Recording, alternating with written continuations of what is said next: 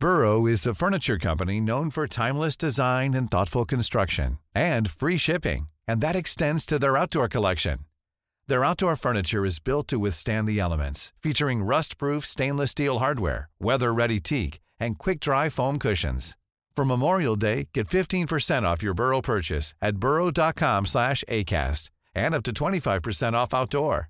That's up to 25% off outdoor furniture at burrow.com slash ACAST. Do you know a student getting ready to go to college? Or are you looking at going back to school yourself? The Woodward Hines Education Foundation and the Get to College program help more Mississippians get to and through college to get certificates and degrees that lead to meaningful employment. They offer free college planning advice, including hands on FAFSA completion assistance through in person or virtual appointments. Visit gettocollege.org to learn more.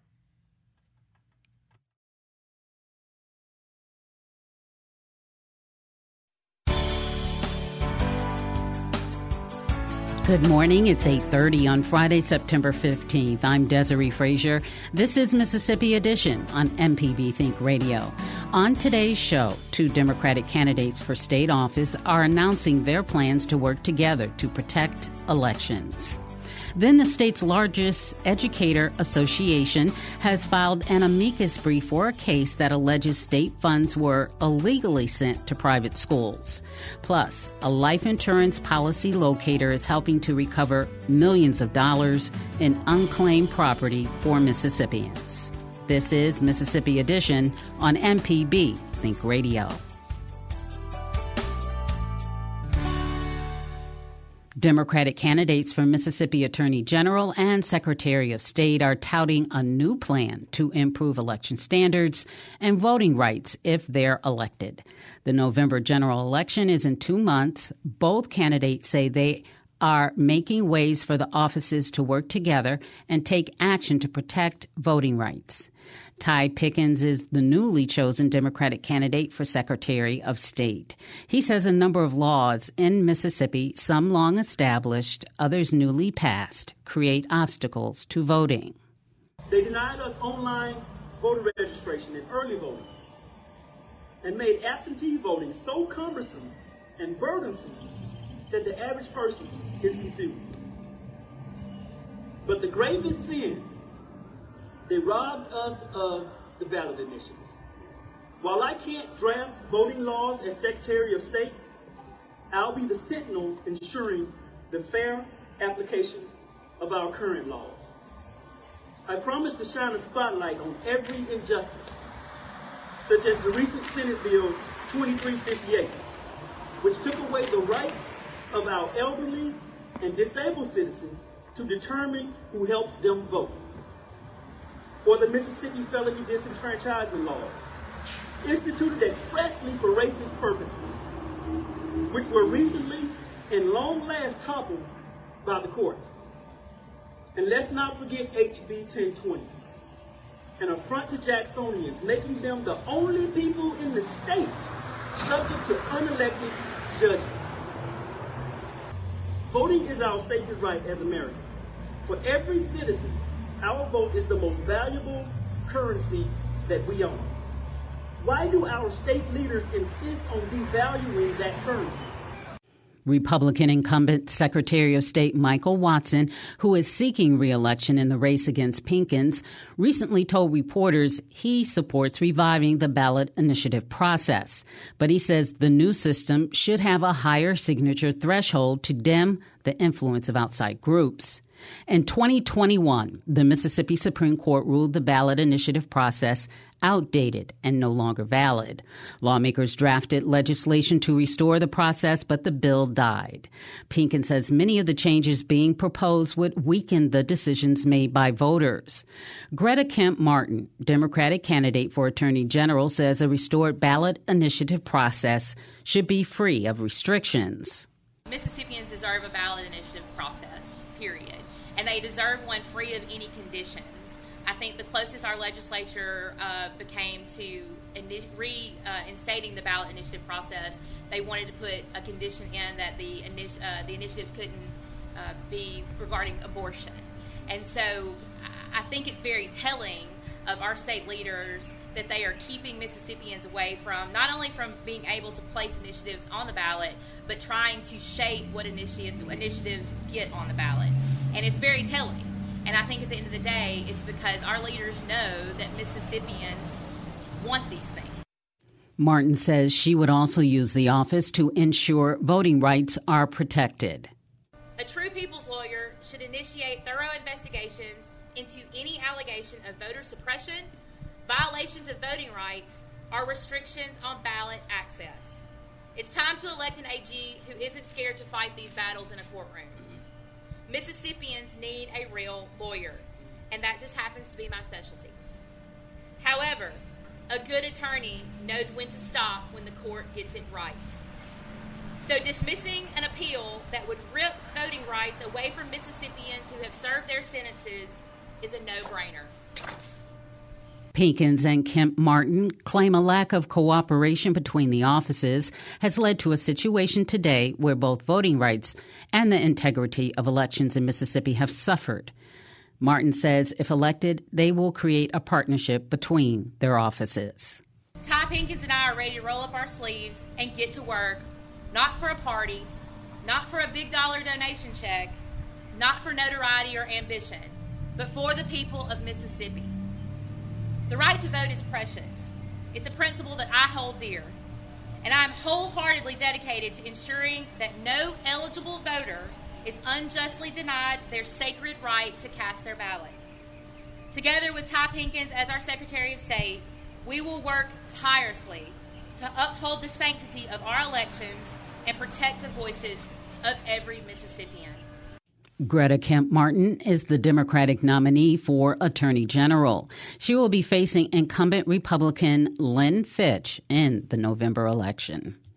Coming up, the state's largest educator association has filed an amicus brief for a case that alleges state funds were illegally sent to private schools. This is Mississippi Edition on MPB Think Radio. Hi, I'm Richard Gershon, the host of In Legal Terms and a professor at the University of Mississippi School of Law. If you miss a live In Legal Terms episode, find our podcast, inlegalterms.mpbonline.org.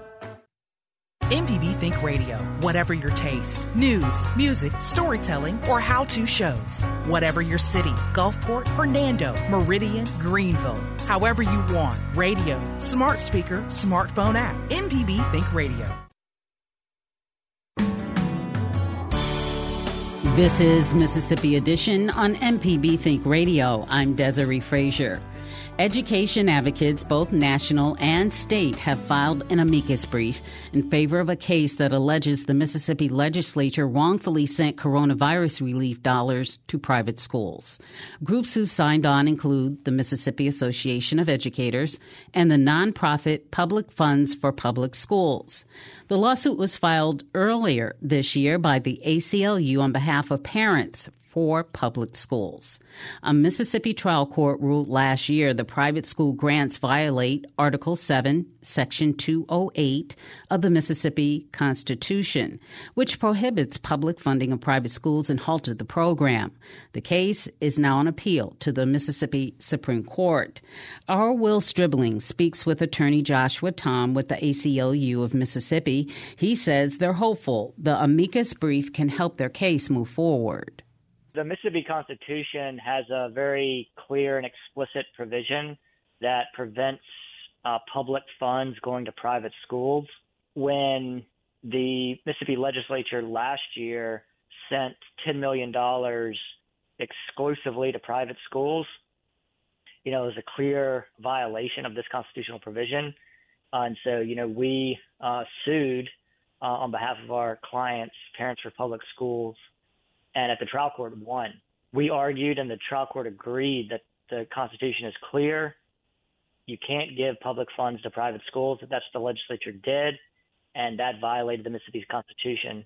Um, on appeal, you know, we have a strong argument, just as we did at the trial court.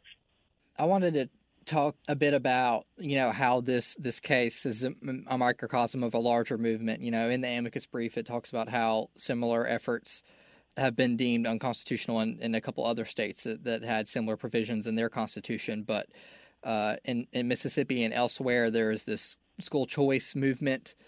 You know, whether it be like Secretary of State Michael Watson recently, for example, signaled that uh, legislation that would allow you know public school dollars to fo- follow kids to to non-public schools is an issue that the the legislature is going to visit in the future. And so I just want you to speak a bit about how this is a larger movement and is going to continue despite you know it running afoul of the constitution here and, and elsewhere.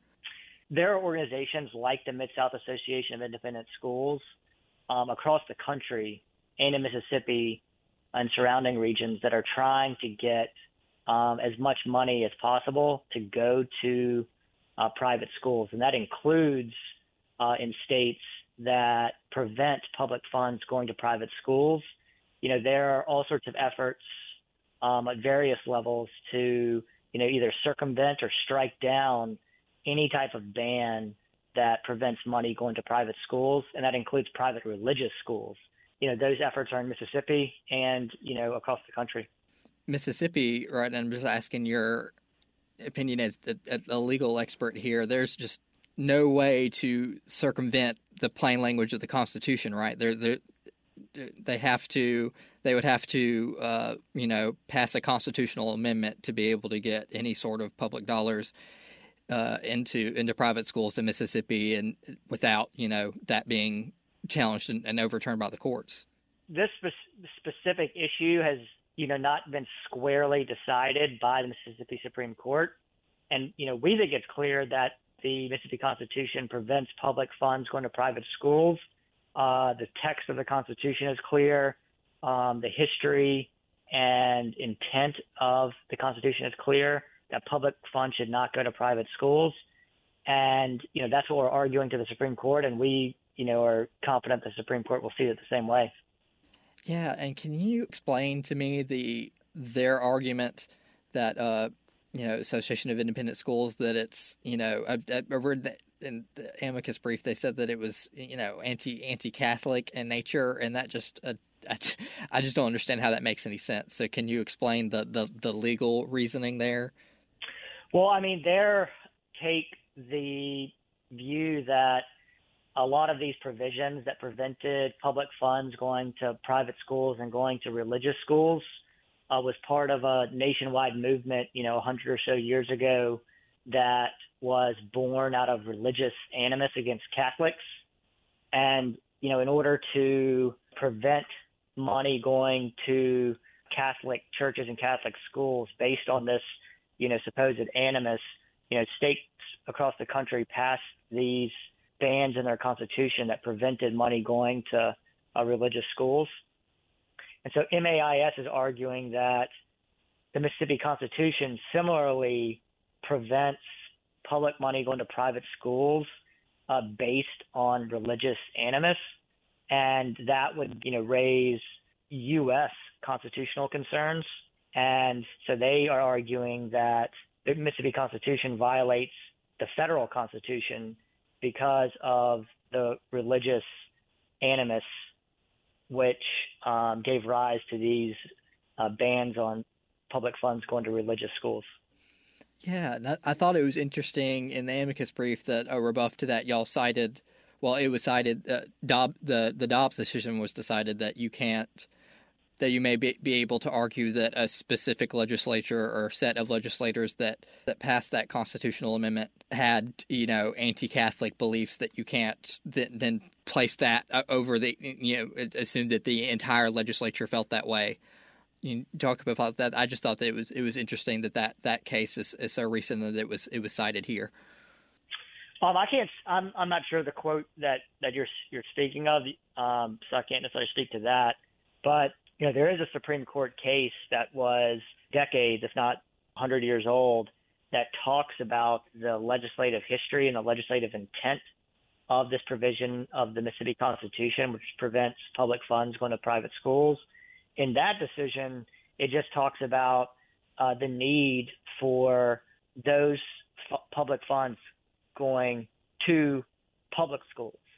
The intent was to prevent public funds uh, going to private schools. There's there's no mention at all of any type of uh, anti-Catholic or other religious animus. do you have any idea of like a time window and when the, the Supreme Court's gonna gonna gonna hear this case or this appeal? You know, I, I really don't. We requested oral argument, so hopefully they will give us that. And so, you know, to the extent they do, we'll have oral argument, and then it will be up to the court to decide. If they deny oral argument, you know, I guess the time frame gets a little bit quicker. Joshua Tom is an attorney with the ACLU of Mississippi. Coming up, a life insurance policy locator is helping to recover millions of dollars in unclaimed property for Mississippians. This is Mississippi Edition on MPB Think Radio. On the next Chalkboard Chat podcast episode. And today, I'm super excited to be talking to Mississippi's Secretary of State, Michael Watson, about his Student Ambassador Program. Having that opportunity to build those relationships is something I do not take for granted, and I'm really excited about that through the Ambassador Program. To hear this episode and more, visit education.mpbonline.org or download the MPB Public Media app to listen on your iPhone or Android device. Thanks to our sustaining members who provide ongoing monthly financial support. You can become a sustainer too. Go to mpbonline.org and click Donate Now at the top of the page. This is Mississippi Edition on MPB Think Radio. I'm Desare Frazier. Millions of dollars are lost each year when life insurance policies go unclaimed because they were forgotten or never disclosed to beneficiaries. The Mississippi Insurance Department is working with other states to help folks find those missing plans and claim the benefits they should receive. Our Kobee Vance speaks with State Insurance Commissioner Mike Chaney about the online tool called the Insurance Policy Locator. Well, if Mississippians do not know about the life insurance locator and someone dies and they're a beneficiary uh, and can't find the policy, that money accrues to the state of Mississippi as lost money. And it goes to the state treasurer, and they try to find folks, and normally they can't find the beneficiaries because they don't have the names. So, what we did with the locators since 2016 uh, was to put it online, and it's through the National Association of Insurance Commissioners. It allows policyholders to find out if their mother or father or relative of someone else may have had an insurance policy and who the beneficiary was. What kind of uh, things are people looking for on there, and how can that tool be used to identify policies that people might have forgotten about or just can't find the paperwork on? Well, it's real simple. You you can go in, you can put a social security number of the deceased, or you can put the name of the company you think they had insurance with. And the way you do that, you may search the bank records of someone that's deceased to see if they had a bank draft or were writing checks for a life insurance policy. Or you may have the social security number, and normally the social security number works very well because there's something called the death master list when someone dies and a death certificate is issued, those numbers are exchanged with the federal government for Medicare purposes and Social Security purposes. So somebody doesn't keep getting checks year after year um, for Social Security or other other federal benefits. And you can find out if someone has died, and that, that's usually done within a couple of weeks after someone is deceased. And um, you can look that up and see if they had a policy and who the beneficiary may be. Would you say this is a good starting point for somebody who doesn't know if their loved one had a life insurance policy? Uh, or do you think this is something that people should hold off on until they've exhausted resources and have not come up with anything? Uh, you, I, I think it's something you should do. If you don't know the agent or you don't know who sold or parent a policy or you can't find it, then you should use it. If you find the policy, normally you can call the company or the agent and they'll take care of things. But a lot of times when people are going through a distressed period of time, very emotional period of time after someone's passing, uh, they may forget what needs to be done. So this ends up being a pretty good tool for someone that can't find a policy or find the agent that may have sold a parent or a loved one a policy. I imagine these policy these policies are also purchased over someone's lifetime, and you know they can have multiple policies potentially, and the paperwork just sometimes gets lost. I imagine this is a good tool for people that are facing that dilemma. And companies buy up other companies, and names change, so you may you may think you had a policy with XYZ company and ABC company bought them out 20 years ago, and it was on the policy may be on a bank draft and it doesn't change anything on the bank draft. It's just a number. So the policy locator helps someone find uh, those that coverage. What's been uh, unusual to us, we started an educational program very quietly among agents to let people know about loss policies and the locator. And during the last year, we've located $36 million for consumers in our state using the locator of life insurance proceeds that would normally have accrued to the state of Mississippi as lost property. So we've we've taken care of a lot of citizens uh, that would not have received that money if they did not have the locator. As insurance commissioner, what do you think this money means for people who have lost loved ones are, are struggling to get by. Maybe they lost somebody that's close and they were dependent on, or they have a loved one and they're having to deal with the financial aftermath of someone's death, which can be expensive. The main thing this does is if someone needs final expense uh, to pay final expenses on, on someone's life, this locator works very well. Uh, it also makes a difference in the intent of the person that had the insurance and what they wanted the insurance proceeds to be used for. Usually, it's for uh, the benefit of their family or some family member or close friend or relative. So it helps alleviate a lot of worry about the future.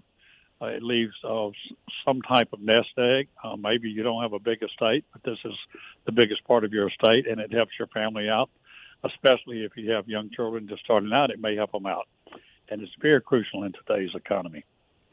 Do you have any advice for people who have their own life insurance policies right now and they want to make sure that it's accessible for their loved ones once they do pass? Everyone should have a list of um, where they, if they have a will, you should have a will where it's located, where your passwords to computers are, especially older folks who may be in the early stages of dementia. That needs to be written down while you think about it. Uh, if you have a living will, things like that need to be written down. So, do you want to be kept alive uh, when you're in uh, comatose state, or you just want to be made comfortable uh, at hospice?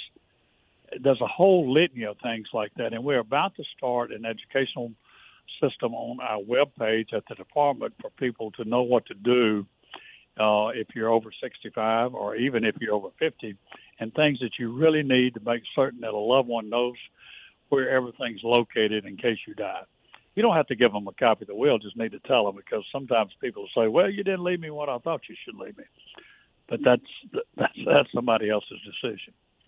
You just need a list of things that you really need to make certain that someone close to you, uh, whether it's a lawyer, a family member, or a close friend, knows where all of these things are located. And then, lastly, you know, if people are wanting to learn more, you mentioned earlier that y'all are working on some educational opportunities. Where can people turn to right now if they have questions about life insurance, whether it be for themselves and if they could, should get a policy, the policy they currently have, or the policies that loved ones may have had? Well, you know, this sounds strange coming from a regulator, but I would say go to go to your webpage and use artificial intelligence, Chat GPT, and say, what should I have for my loved ones in case uh, I die? What type of information should I leave for them to know about now? Insurance Commissioner Mike Chaney, thank you so much for your time. I appreciate you talking with us. Thank you. This has been Mississippi Edition on MPB Think Radio.